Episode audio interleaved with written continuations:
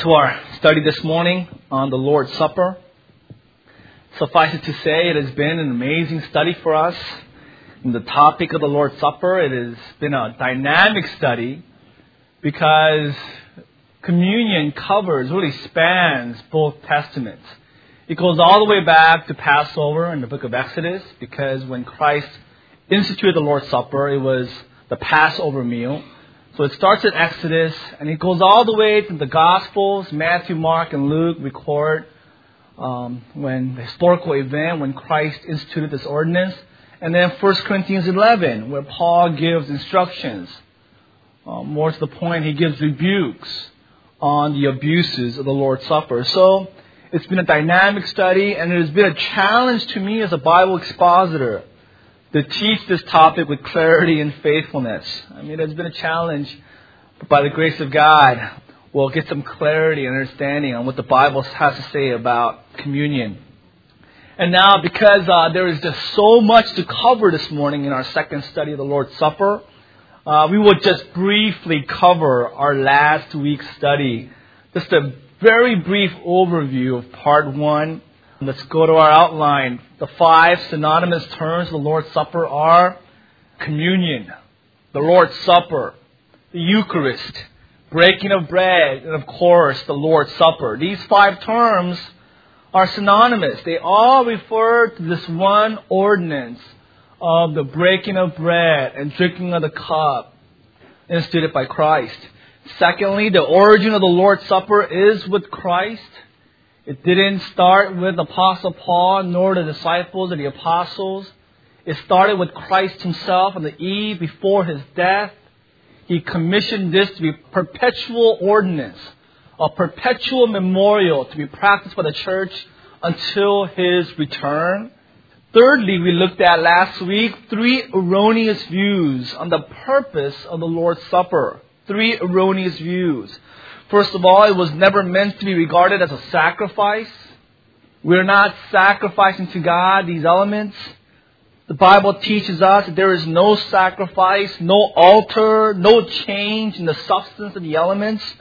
Bread remains bread. The wine remains as wine.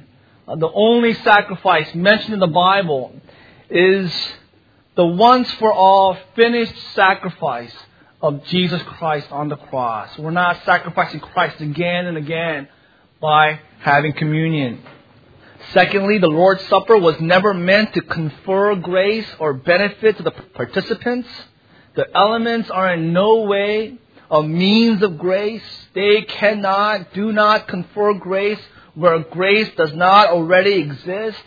The bread and the cup do not convert, justify, or or convey blessing on the heart of an unbeliever. For a non-Christian, I think Furco's testimony is so appropriate this day, that for a non-Christian to partake of communion, there is no benefit, there is no blessing by the elements alone. Third erroneous view is that the Lord's, the Lord's Supper was not meant to be a mere social feast. It is not a social meal, not a means to foster fellowship, unity, or love in the church. These are three erroneous um, proposed purposes or purposes for the Lord's Supper.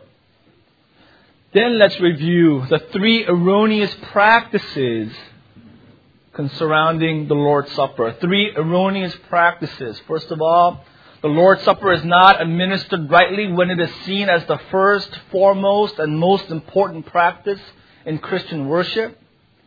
This is the case in the Roman Catholic Church. For them, the high point of the worship service comes when the priest consecrates the bread and by his spiritual powers ordained to him, literally transform that bread into the body of Christ, and the cup becomes the blood of Christ. And when that communion is handed out and people take those elements and they become saved. Now, they're not saved, they become saved. It is a process of salvation that becomes the high point of the service. Well, we believe the New Testament is clear that that is not a right way to administer the Lord's Supper. Where the Lord's Supper towers over and overrides everything in the life of the church. There is no authority of that in the Word of God. I mean, for one, I believe preaching the Word, in my judgment, is a far more important ordinance than the Lord's Supper. Secondly, the Lord's Supper is not administered rightly when it is administered with an extravagant degree of outward ceremony and veneration. Now, I said this last week, I'm not condoning a real casual attitude, irreverent attitude towards communion. But what I'm against, and what the Bible seems to be, what the Bible is against, is this extravagant, outward, excessive ritual of, of adoring the elements, adoring this practice of communion, where we see the lights, the ornaments, the flowers, the gold-plated dishes and bowls, the whole ceremonialism of the whole process, the gesturing and the vows and the postures to processions. That is not in the Scriptures. I mean, when Christ instituted the Passover, it was at someone's home. It was during a meal, during dinner. The New Testament church met in homes.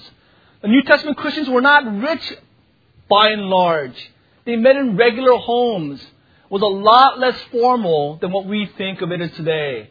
And that is not administered rightly. All that practice really, really con- undermines and pollutes the true purpose and a right practice of what the Lord's Supper ought to be. Thirdly, the Lord's Supper is not administered rightly when it is indiscriminately pressed on Christians and non-Christians. And again, I'm going to refer to you all sermon, Tom. Um, the, your, your testimony is so appropriate, where the pastor said a non-believer is not to participate in the Lord's Supper. It is a family meal. It is for only for members of the family. Only for those who believe in Jesus Christ, who profess to be followers of our Lord. I'll defend this as the last point of the sermon, so we'll leave it at that for the time being. But these are the, are the points that we covered last week. For this morning, we're just going to cover three points. Just three points. The biblical purpose, practice, and participants of the Lord's Supper. Three P's. The biblical purpose, practice, and participants of the Lord's Supper. Well, let's get to the purpose. First of all, the biblical purpose of the Lord's Supper is to remember Christ. It is to remember Christ. That is why we practice communion. That is what we are to be busy doing while we take the bread and take the cup. Because communion is a memorial to Christ. Our Lord's words, when He said, "Do this in remembrance of me," is recorded each time the Lord's Supper is mentioned in the New Testament. In Matthew's account, in Mark's account, in Luke's account, in First Corinthians eleven, when Paul highlights this historical event, each time the words of Christ is recorded, "Do this in remembrance of me." The physical objects of bread and the cup were called on by our Lord to be taken as memorials of His life and death. Memorials. Now travel with me to two thousand years in, in history and place yourself as one of the disciples. I want you to consider that for the Jews living at that time, for the Jews in the Old Testament, this was something very common. God used several physical reminders to remind the people of Israel about about His character, about His deeds, about His covenants. So for the disciples who were steeped in Judaism, this was perfectly understandable, that the Lord would establish such an ordinance. Because of their background in Judaism, it was completely understood by the disciples that the bread represented the body of Christ, the cup represented the blood, and they were living symbols, reminding them of the death of Christ that was to come. This type of physical memorial was seen in many places in the Old Testament. I'll go through a few of them with you. The first such physical reminder goes all the way back to the book of Genesis, Genesis chapter nine.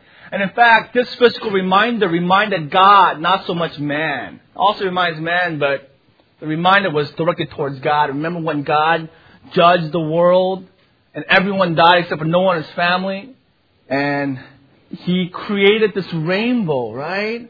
So that when it starts raining hard, we would not fear His judgment coming. And it would also be a reminder, God says in Genesis nine, that it's a promise, a reminder of his promise to never again flood the earth to destroy all life. In Genesis seventeen, God commands Abraham and all his descendants to be circumcised. It's a reminder of God's covenant, unilateral, unconditional covenant with Abraham. In Numbers fifteen, God commanded the priests of Israel to make tassels in the corners of their garments with a blue cord on each tassel. Now, why would he do this? Numbers fifteen thirty-nine, so that you will remember all the commands of the Lord. Verse forty, so that you will remember to obey all my commands and remember to be consecrated to your God. These tassels for the priests were, were reminders of their covenant, covenant with God and the commands to obey God. In Leviticus twenty-three, forty-two through forty-four, one of the seven ordained feasts of God for the Old Testament for Israel, the Feast of Booths, the Feast of Tabernacles. The Israelites were commanded to live in tents for seven days. Why? So that you will, your descendants will remember that I brought them out of Egypt, that I am the Lord your God. Two more. In Joshua chapter four, one through seven, Joshua is now the leader of Israel. Moses is dead and past. They cross the Jordan River to enter the land of Canaan.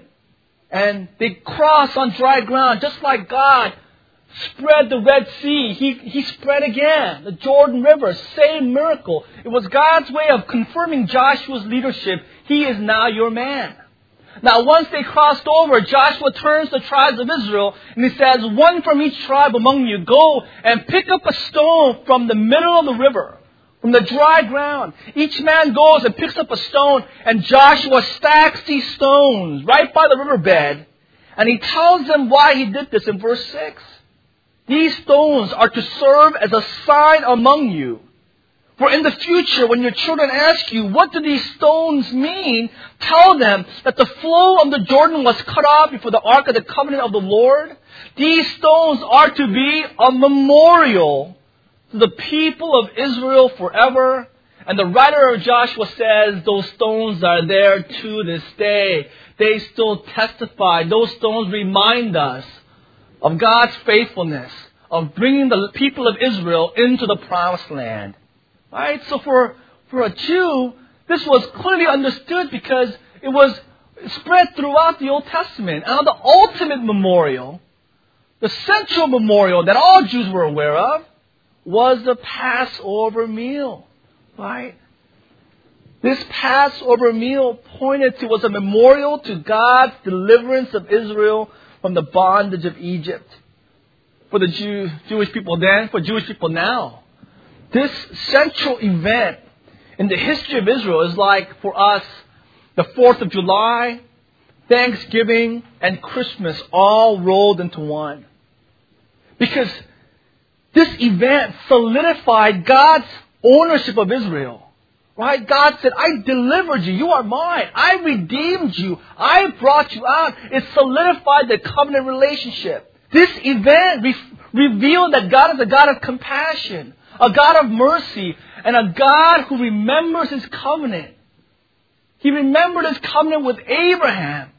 Though his people were, were in captive in Egypt, God remembered his promise. And he's a covenant-keeping God, and he redeemed the people of Israel. And to this day, when an Orthodox Jewish family, they celebrate the Passover meal, there is a dialogue between the host of the meal, usually the father of the house, and one of the younger sons, that remind everyone present of God's deliverance from Egypt to Israel. As a guest, let me just take it briefly to the one, one part of the Passover meal. As the guests are gathered around the table, the host of the feast took some bitter herbs. He dipped them in a sauce, dipped them in a sauce, and he ate them and gave them to others. Soon as that is done, everyone clears the table in hurried excitement. To excite curiosity, they remove everything off the table. And then there are four cups. The second of the four cup of, cups of wine was filled, and at this time was assigned to one of the ordained sons, where the son would ask his father, Father, why is this night different from all other nights? For on all other nights we eat leavened or unleavened bread, but on this night we only eat unleavened bread. On all other nights we eat any kind of herbs, but on this night we only eat bitter herbs. On all other nights we eat meat roasted, stewed, or boiled, but on this night, Father, we only eat roasted lamb. Why is this night so special? In reply, the host related to the guests the history of Israel.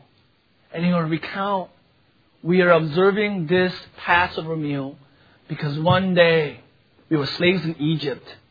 And God redeemed us. God delivered us and brought us to the promised land. And so this became a perpetual memorial reminding the Jews of God's work in the Exodus. So, Lord's Supper is directly parallel to the Passover for the Jews. Passover pointed to the central event in the history of Israel. For us, as a body of believers, New Testament church, the Lord's Supper points to the central event, not in the history of a nation, central event in the history of mankind, the death of God's Son. That is the purpose of communion.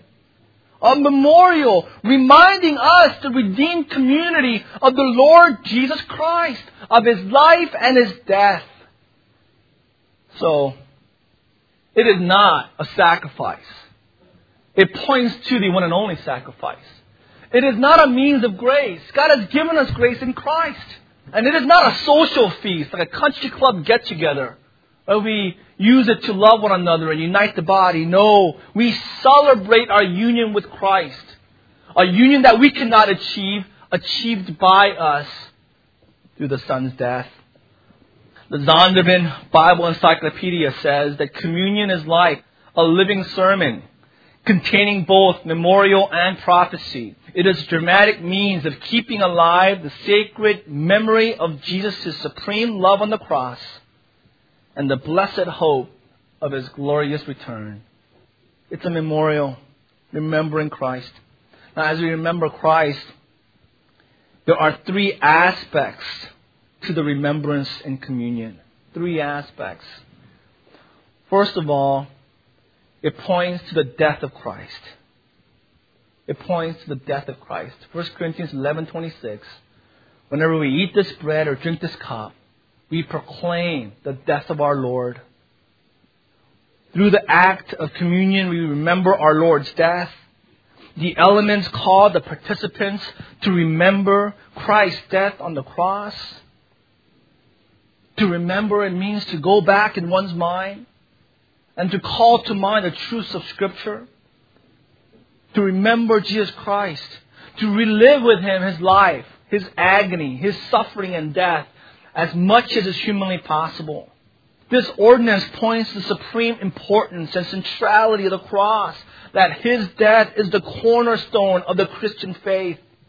That without the cross, without Calvary, everything else is rendered meaningless. This is the cornerstone where all of Christianity stands, and our Lord knows this. Our Lord knows that the church, if, he, if the church forgets the cross, the church is lost. So He carefully appointed an ordinance in which His sacrifice on the cross was to be kept in perpetual remembrance. And that is the Lord's Supper. I see such wisdom in this. This ensures that no matter how far the Church of Christ might stray from orthodoxy, no matter how liberal a church might get, no matter how ritualistic a church might get, no matter how bad the pastor is, he can be the worst false teacher in the world. If a church professes to be a church of Jesus Christ, at least once a year, they are forced, they are compelled to observe the Lord's Supper. And they can't get around the fact that it points to the death of Christ. So at least once a year, every church, to some degree, proclaims the gospel. So the memorial points to the death of Christ. Secondly, it points to the reality of the life in Christ. It is amazing what the Lord's Supper does. It points us to the past, and then it also points us to the present. Beloved, when we participate in communion, we're not just recalling a long lost, long passed away figure of history two thousand years ago, but it is a living reminder of Christ's living presence in us and among us. As Christ hosted the first communion, He also hosts every communion after that. First Corinthians ten sixteen states that the supper is a sharing in the person and work of Christ. Our outward action of eating and drinking, they are an expression and a vivid reminder that all who participate, our sins are forgiven. That we are forgiven. All our sins are gone. We are reminded that Christ is in us and that we are in Christ. It reminds us, it points to the truth that we are adopted as sons and daughters of God. We are now part of God's family. Vivid picture of the reality of the life in Christ. Third aspect, it points to the future. First Corinthians eleven twenty-six, Paul says, "We proclaim the Lord's death until He comes." The Lord's Supper points us from Calvary to the present, all the way to the Messianic banquet, where one day we will sit and dine with Christ in the kingdom of God. Revelation nineteen nine, the great marriage supper of the Lamb. And when we sit there, we will sit there with joy and celebration, because our enemies, sin, Satan, the world system, and death will be under His feet. We will be righteous.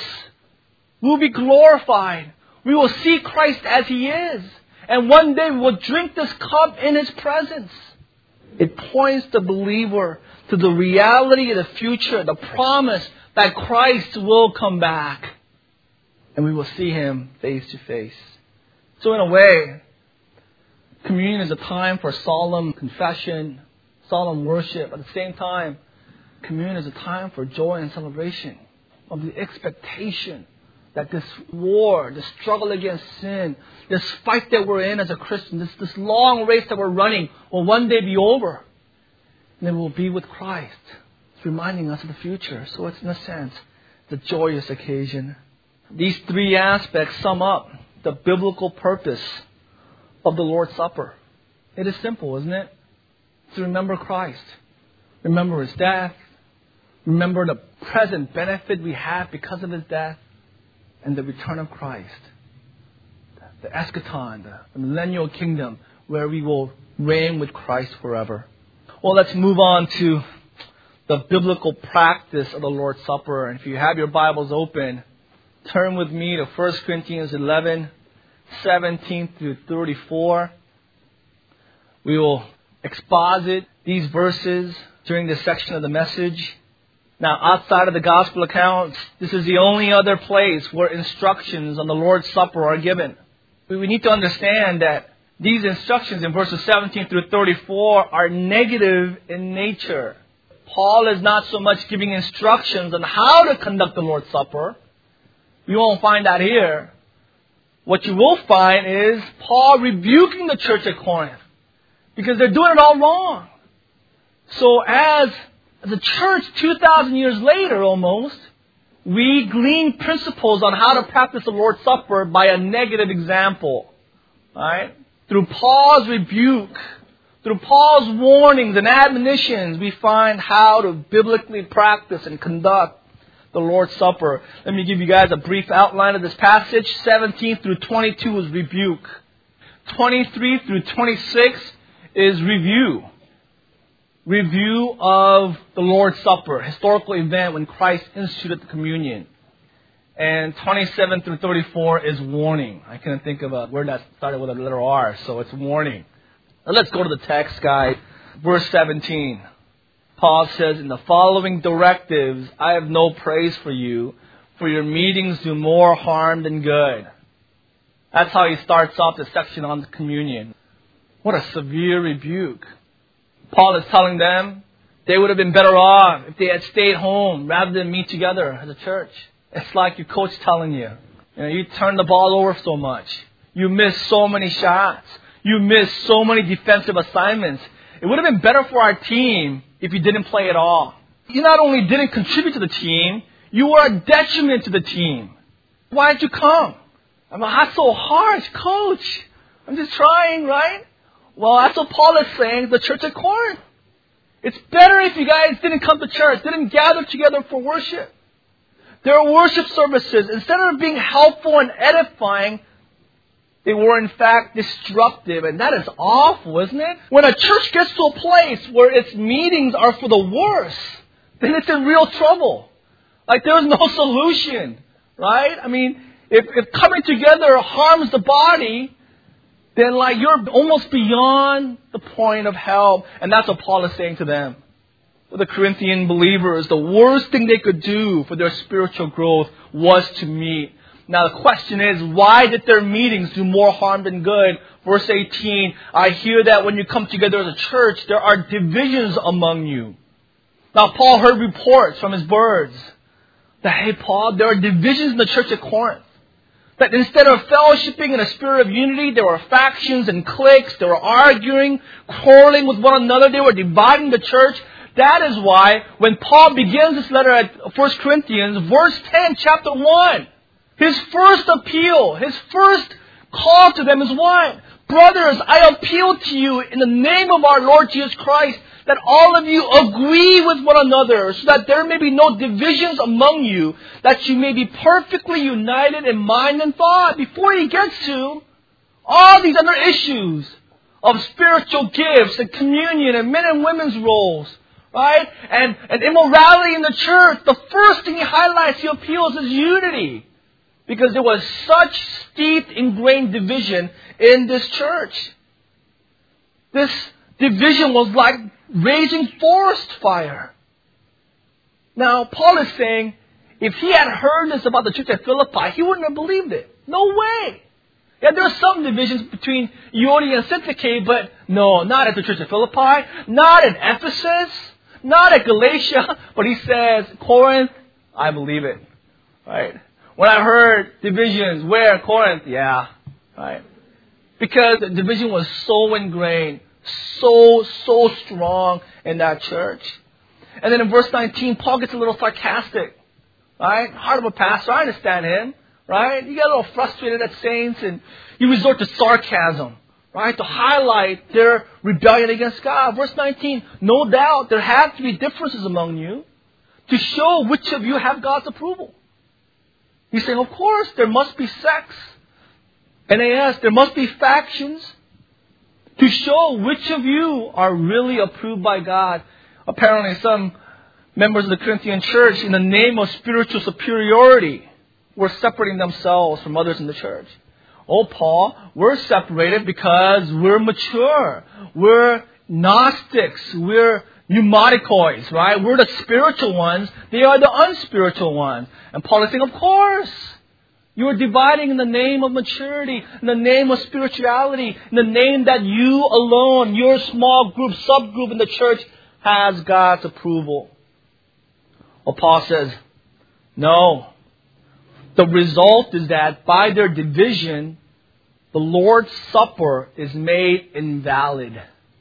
It has nullified the Lord's Supper. Verse twenty, when you come together, it is not the Lord's Supper you eat. They corrupted the unity of fellowship so much that communion had become a mockery. They were having supper, but it was not the Lord's Supper. They may have thought they were observing communion because they were saying the right things. They were passing the bread, passing the cup, reading scripture. But Paul says because of their attitude and behavior, the supper they eat is not the Lord's. Because they were dividing the church for which Christ died. Exactly what were they doing? I think verse twenty-one gives us a clue. For as you eat, each of you goes ahead without waiting for anybody else. For one remains hungry and another gets drunk. And then he tells them, verse thirty-three, when you come together, wait for each other. Right? So what's going on here? It seems that through a cultural study, studying this letter, there was a division in the church, and it divided between the rich Christians and the poor Christians. Let me kind of contextualize this to our context. Last night we had married fellowship, fellowship of married families. And one thing we realized, if you want to attract people to a Saturday night Bible study for families, you got to have word, you got to have praise, you got to have prayer. But you got to have food, right? Food is very important. You, me too. I'm a pastor, but food is waiting for me. You know, I'm a little more eager to go, right? Because food is there. Now, suppose you went to the meal and you found out that a subgroup emailed each other and they met thirty minutes ahead of time. And they're eating crab, filet mignon, right? Sushi from the best sushi restaurant in Tustin.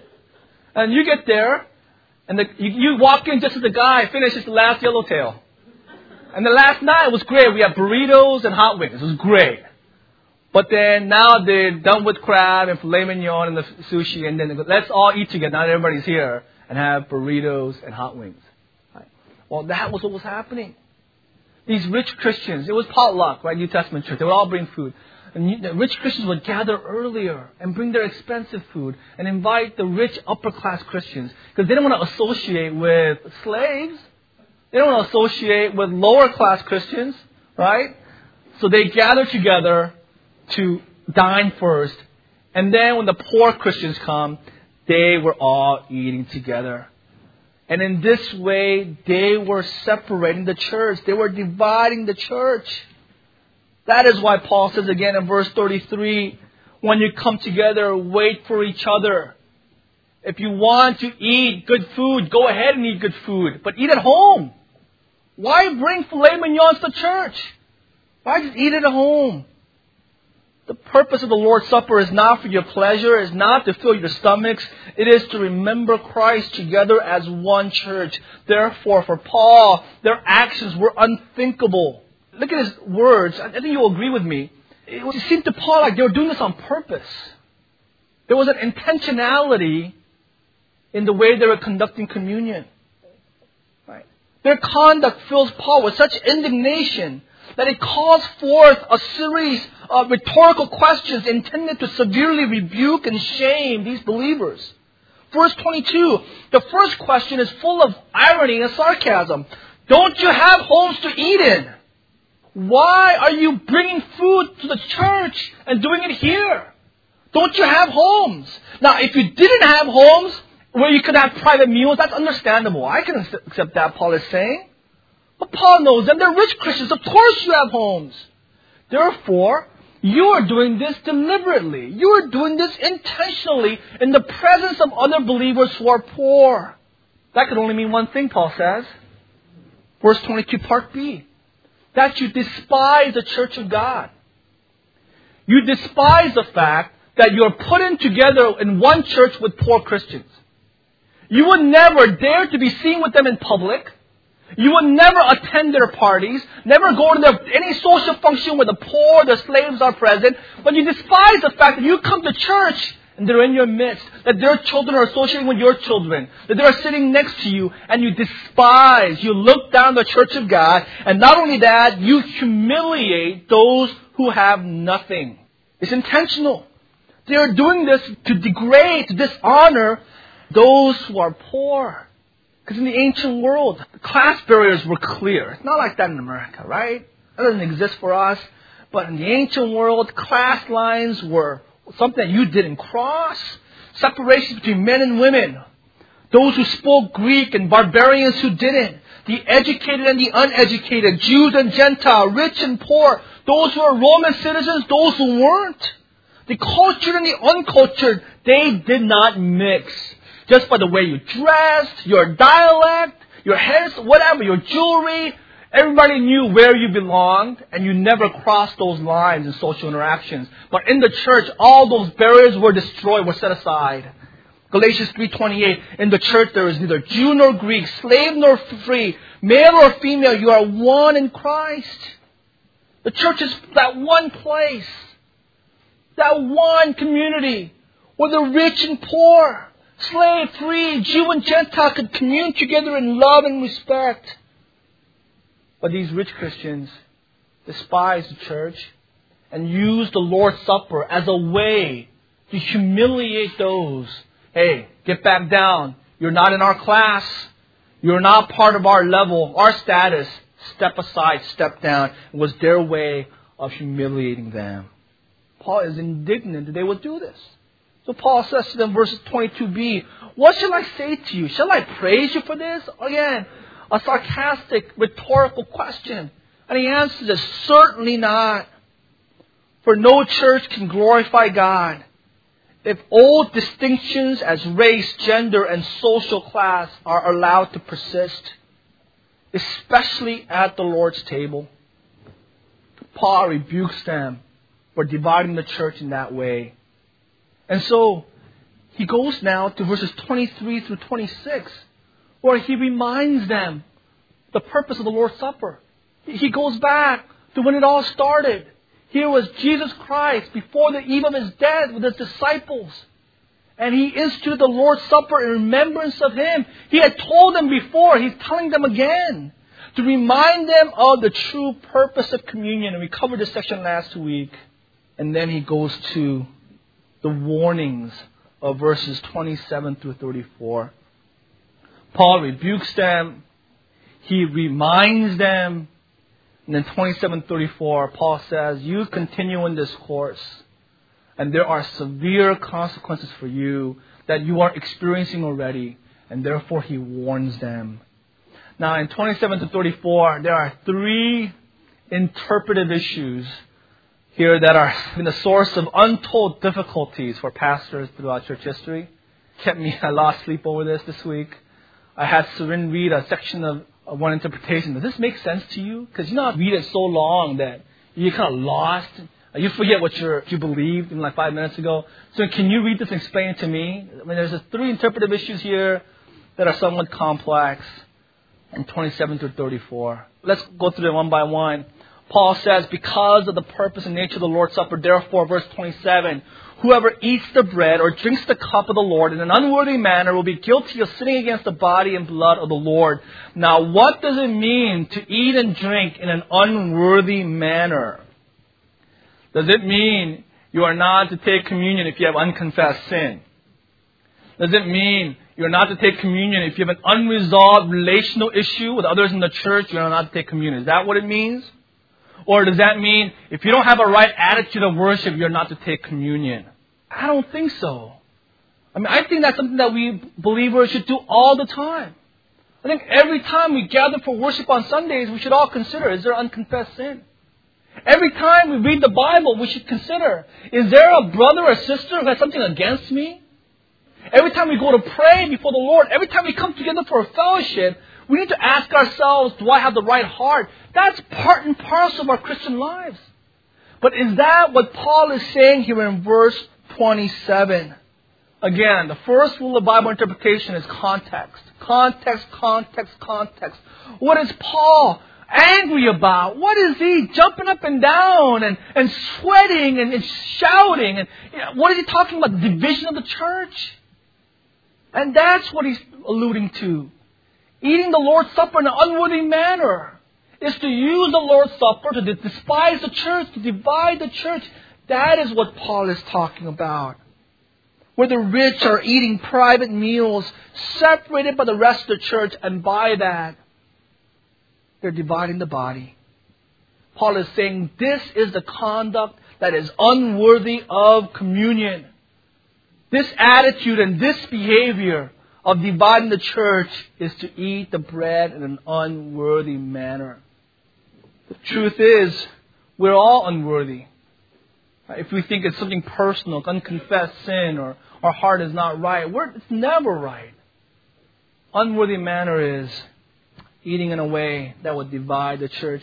And Paul says it's not a minor sin. twenty-seven b, anyone who does this will be guilty of sinning against the body and blood of the Lord. That instead of remembering Christ, those who use it for their own benefit, to despise the body, humiliate others, they're under the same liability as those who were at Calvary and they crucified Christ. They are guilty of the same thing if they treat other believers in that way. If they despise and humiliate fellow believers, they're guilty as the one who pierced the Lord, who crucified Christ, who hammered the nails on his hands and his feet. they are just as guilty. Therefore, Paul says, verse twenty-eight, a man ought to examine himself before he eats of the bread and drinks of the cup. And here is the second interpretive issue of this passage. What does it mean, examine himself? Does it mean to go into some introspective angst, dark night of the soul, wrestling of the heart? Do I have unconfessed sin? I have to examine myself. I mean, how do you examine yourself? With what? How do you know your own heart? Jeremiah seventeen, our hearts are deceitful. How can we examine ourselves? Are we to examine whether we are a true Christian or not? Are we to examine whether one has the right heart for worship? And again, we need to do this to some degree before every worship service. Every time we open the Bible, every time we pray, we are to kind of examine our hearts by the help of the Holy Spirit to do this. I don't believe that is what this verse is saying. It's not a call to examine oneself positionally, whether you're a Christian or not, whether you are, have some unconfessed sin or not. But again, by the context, it is a call to examine oneself relationally. Look at how you're taking communion. Consider how you are fellowshipping in the church. Is there an elitist attitude because of, hey, I'm of the noble Shin clan? Right? My Shin name goes all the way back to, I don't know, King Shin in Korea. So I can't associate with you lowly Lees and Kims out there. I don't know. Right? Or my degree, my culture taste, or I've traveled the world. Therefore, I have this group of people that I fellowship with in the church, but this group, no, because they're of the lower class. Do you have that elitist attitude when you come to the church, when you partake of communion? Do you consider yourself, I'm spiritual, I'm a group leader. You know, I know Greek and Hebrew, right? I know the scriptures. And this guy's a young Christian, doesn't know if Hebrew is in the New Testament. He thinks it's in the Old, right? Do you have that elitist attitude? I mean, that is what Paul is talking about. Examine yourself. Is there any way by your attitude, by your behavior, your You're dividing the church, despising the body, and degrading, dishonoring, humiliating anyone who is a believer of Christ. That is the examination we are to go through before we take part in communion. This self-examination is weighty and mandatory because Paul says in verse twenty-nine, anyone who eats and drinks without recognizing the body of the Lord eats and drinks judgment on himself. This judgment is obvious to me. God opposes the proud but gives grace to the humble. At any point you put yourself up in a position of pride, you better believe at that moment God is against you. God is your enemy. At any point when you're arrogant, drunk with pride, you prop yourself up over against the church and the Lord's ordinance. At that point, judgment is foregone conclusion. Because God opposes the proud, First Peter five five. Well, Paul says here in verse twenty-nine, without recognizing the body. Now again, here's the third interpretive issue in this short passage. What does it mean to recognize the body? One translation has it discerning the body, another judging the body. I mean, there are many proposed interpretations of this phrase. A few of them, I had a difficult time just even understanding. So I can't even let alone try to explain it to you guys. But again, the view most convincing to me is the simplest one. Maybe I just have a simple mind, but I love simple answers. It's just the context. Again, what does recognizing mean? It goes back to eating in a worthy manner. What does worthy manner mean? It goes back to those who were dividing the church. The sin of the church here was dividing the body. So anyone who partakes of communion without recognizing the unity of the church, recognizing the uniqueness of the body of believers, that yes, it's true. When you're in the world, there are groups that are segregated according to race, gender, and social class. Some country clubs, God, you can't even enter. Some groups, you can't participate because of your economic status. That's the way it is in the world. Clubs are all designated according to these categories. But when we come to the church, we must have a transition in thought, renewing our minds, that we must recognize that the body of Christ is different. It's unique. We're here. All those social categories are to be set aside. where we're all one in Christ, where we stand all as saved sinners before the Lord. Whether Jew, Gentile, slave, slave, free, male or female, rich or poor, we have all been redeemed by the one sacrifice of our Lord Jesus. Therefore, anyone who eats and drinks without recognizing this, recognizing that Christ has brought everyone together under His banner, the person incurs the judgment of God. And Paul says that is why some of you are weak, sick, a number of you have died. That's the reality of God's judgment. It's not a warning that it will happen throughout church history, but it's saying in the Corinthian church, the Lord is speaking through him, this judgment has to do with you not recognizing the body, the unity and the uniqueness of the body of Christ. Well, so we've covered two points: the purpose of the Lord's Supper, the practice of the Lord's Supper, and then finally, the biblical participants of the Lord's Supper. A central question remains, is that who should be admitted to the Lord's table? Who should be allowed to partake of the bread and the wine? There are three views. Number one is the open communion. The communion is offered to everyone in the worship service. You ask that only believers take the elements. You warn against unbelievers taking the elements. The individual decides for himself or herself whether he's a Christian or not, and they take the elements or not. There is no need for doctrinal unity in the church, no need for theological unity in the church. There is no check whether they affirm the gospel of Christ, the gospel that you're saved by grace alone, through faith alone, through Jesus Christ alone. That is not even asked. Have you accepted Christ? You know, do you know Jesus Christ? That's a fight. You decide for yourself to take communion or not. That's open communion. Second view is closed communion. It is offered only to the members of a particular church or denomination.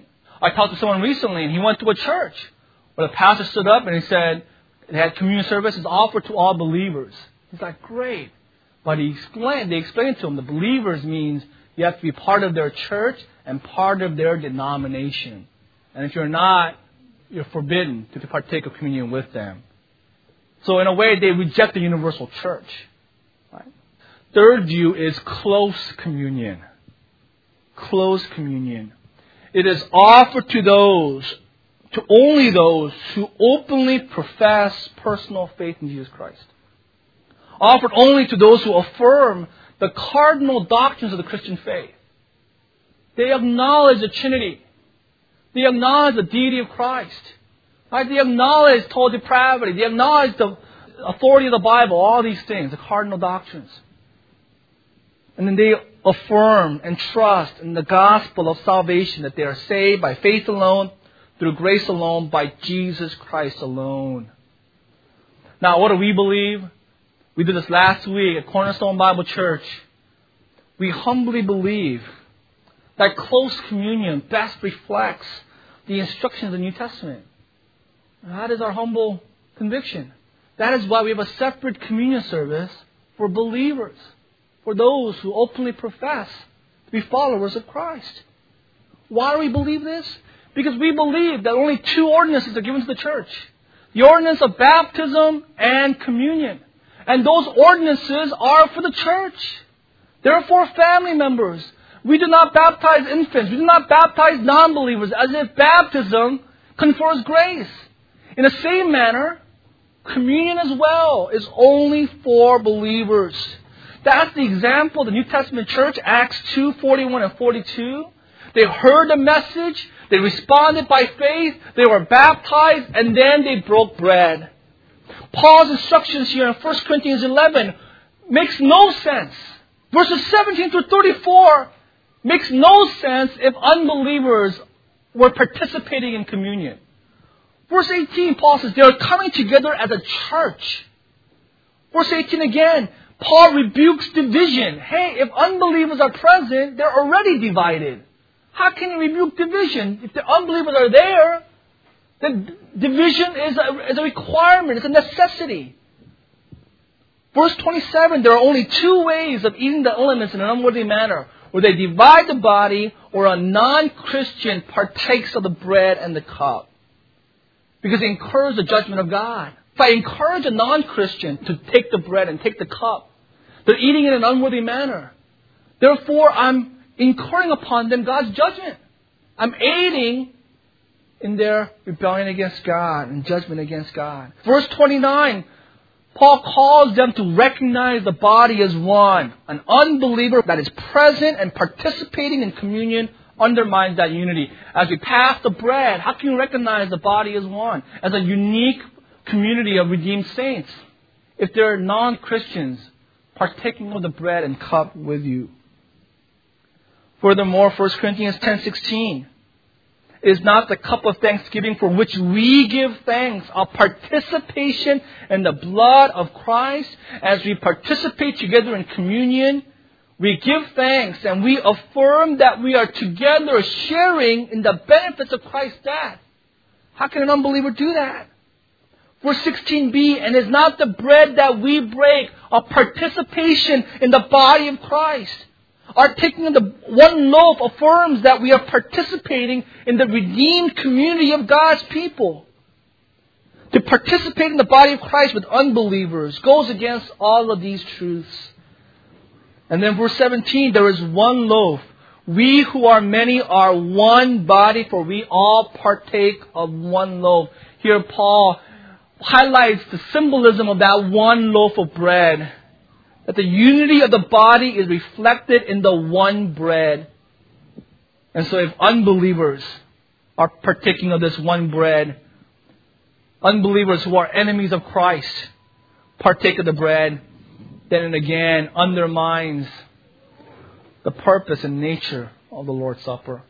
That is why we believe that the purpose of the Lord's Supper is the memorial, that practice is to acknowledge the unity of the body.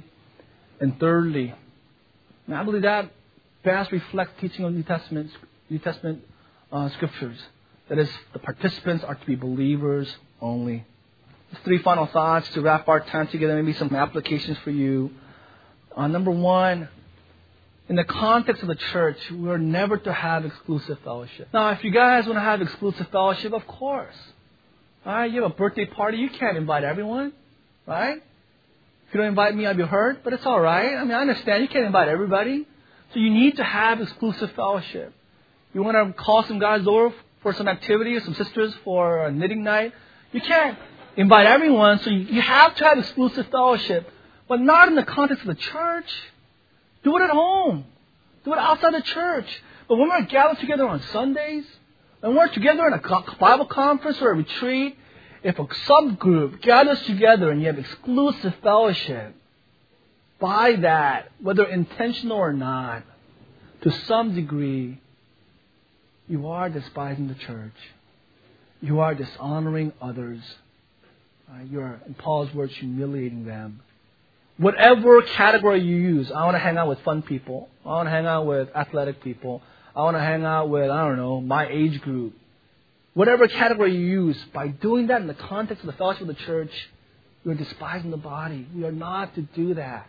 We have the freedom to do that outside of church. Do all you want, but not in the context of fellowship. Secondly, is there any time a believer should decline to participate in communion? Is there any reason we are justified in not coming to communion service and not partaking of the elements? Maybe you're in sin, right? James, I, I, I'm unconfessed sin. I'm not worthy. Or I'm, I'm a conflict with this other brother in Christ. I'm not worthy. Or my heart is not right. You know, I believe that's when you need to take communion. You, above all, need to take communion so that you'll remember Christ's death. That He died for that sin that you're, un, you're not confessing. That He sacrificed His whole life. A holy, perfect Lamb of God gave Himself. And you, of all people in the church, need to be reminded of that truth so that you will confess that day. Right? If you are not reconciled to a brother or sister, you need to be reminded today by taking the cup, taking the bread that Christ died to unite you to, and you're dividing yourself. If your heart is not right, then you need to be reminded of God's truth that you might that you will be that you would have your hearts right. right. Only two reasons you are not to take communion.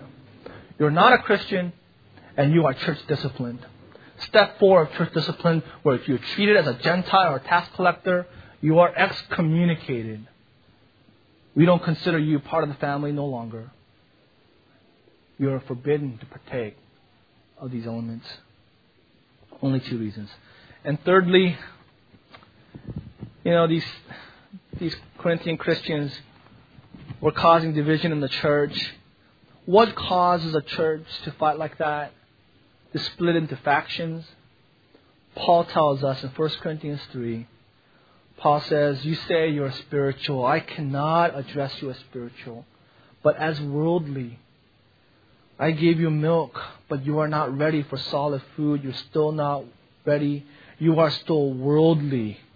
For there is jealousy, quarreling among you. Are you not worldly? Are you not acting carnal? Division in the church is never because of personalities. Oh, you know, our personalities just don't gel. No. It's never because of different cultures or backgrounds. It's never because oh, we just have different preferences. Division, quarreling in the church, factions is always a reason because of carnality. Carnality of pursuing the desires of the sinful flesh rather than being led by the Spirit of God to do God's will. James four says, what causes fights and quarrels among you? Don't they come from your desires that battle within you? You want something and you don't get it. Therefore, you kill, covet, you quarrel and fight. That is a reason for division in the church. If there's anyone struggling with that heart this morning, understand that it's you. It's not others. It's not culture. It's not any other reasons. It's because of your covetous desires in your heart. We ask, in light of the warnings of First Corinthians eleven, to humbly repent, recognize the unity and the uniqueness of the body of Christ. Let's pray. Well, God, we are humbled by these truths because Paul could have been writing to the church at Cornerstone here in Garden Grove. We are none better than this church at Corinth.